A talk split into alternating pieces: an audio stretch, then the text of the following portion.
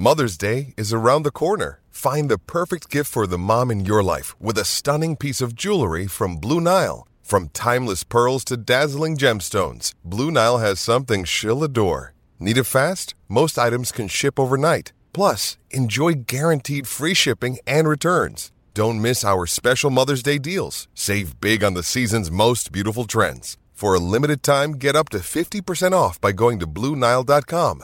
That's BlueNile.com. So take a step back, let's a little while and find it there.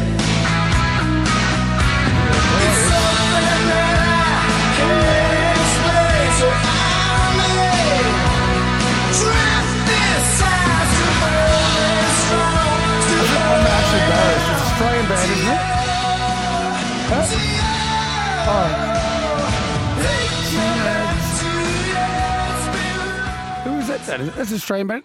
Noise. I was going to say Noise, Noiseworks. Works.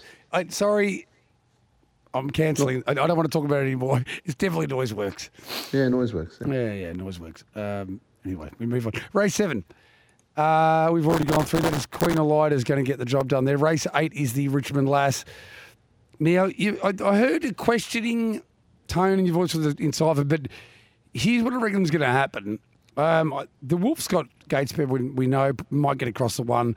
Beach Life, I don't think Heavenly Charm gets involved, even though it has Gatespeed, and Beach Life leads.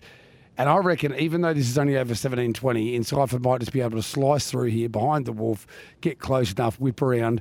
And I reckon with 800 to go, Encipher might be in front. And at that point, the $1.55 looks all right, I reckon, Dan. Mm. Yeah, no, that's fair enough. Look, and rightly so. She was first up, and she had to work outside a really informed mare.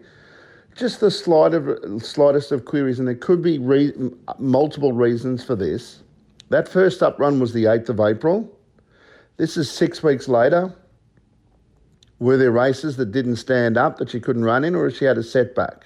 Well, she did trial and beat Yam Bucky at the trials, I think, in between that. So I, and Yam Bucky's turned up and won first up from a break. So you, you, you, you, you never know, do you? you? You never know. But having said that, the I, I think um, the counter argument would be that for a mare as good as she is, and we're talking about you know huge races later in the year, probably just managing her seems um, a reasonable way of going about it, doesn't? I mean, it could be something, but on the other side, you're just thinking to yourself, well, she could ply a trade knocking around these races or just sort of Yeah. be kept up to the mark, knowing that there's um, much bigger uh, blue grenadier to fry. Yeah, indeed. Um, that's my query, more re- related to the odds. Uh, Petillon, look, I, I think they're the best two horses in the race, clearly.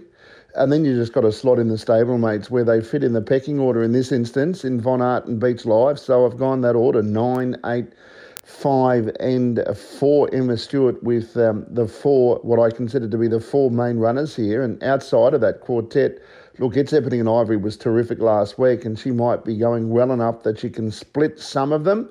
Heavenly Charm would need to get to the peg somewhere um, in order to split some of the more fancied runners. And I suppose the Wolf don't always know what to make of the wolf because she she can often look impressive and uh, usually when she comes to town she's found out. But look, it, it might be as simple as nine, eight, five, and four. I've gone at nine, four, eight, and five. And Ollie's given us a hurry up here for the last two races. So Metro Trot final, very clear, quick case.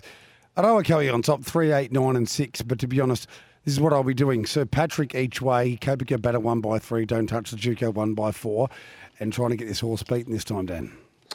I, I've picked out a horse at odds here. I think it's going well. Back to the front line. Ebony's Avenger. I, I think she's just going well. She needs to be able to begin with and put herself into a spot. She was terrific last time. You know, in the stronger form line coming through this race, Okoe and Sir Patrick. So a dollar a win, four dollars a place ratio, rather than trying to tip you into Aro Okoe, who we all know is going to be very hard to beat. So I've tipped two each way. I'm a long shot for the day. Two, three, eight, and uh, nine. I've gone seven, nine, four, and eight in the final event. I don't know what to make of LB Two Chains, but he simply gets his race. You would have thought. Monomia is the interesting one. If we, if there was any support, I think Rob Auber's on uh, Trots Vision with uh, myself, Kirsten Graham, tomorrow. And um, are you calling tomorrow night, Dan? No, I'm not. No, so we'll have a different caller. But Lockie, Lockie McIntosh. Lockie. McIntosh, who we love. Um, yeah, that, that's class wise, it's the only one I think that can beat it. So, although Springfield affair, first up for Margley, Sanday's been going okay.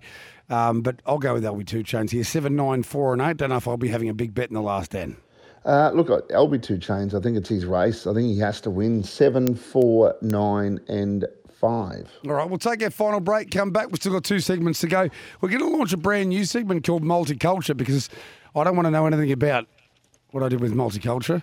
All the best bets last week, really. I'd, I'd, I'd prefer just a clean slate. Let's start again. We'll be back soon with the very first ever uh, best bets and multiculture here on the Friday form panel. D Mills, J Bond, one more stanza to go.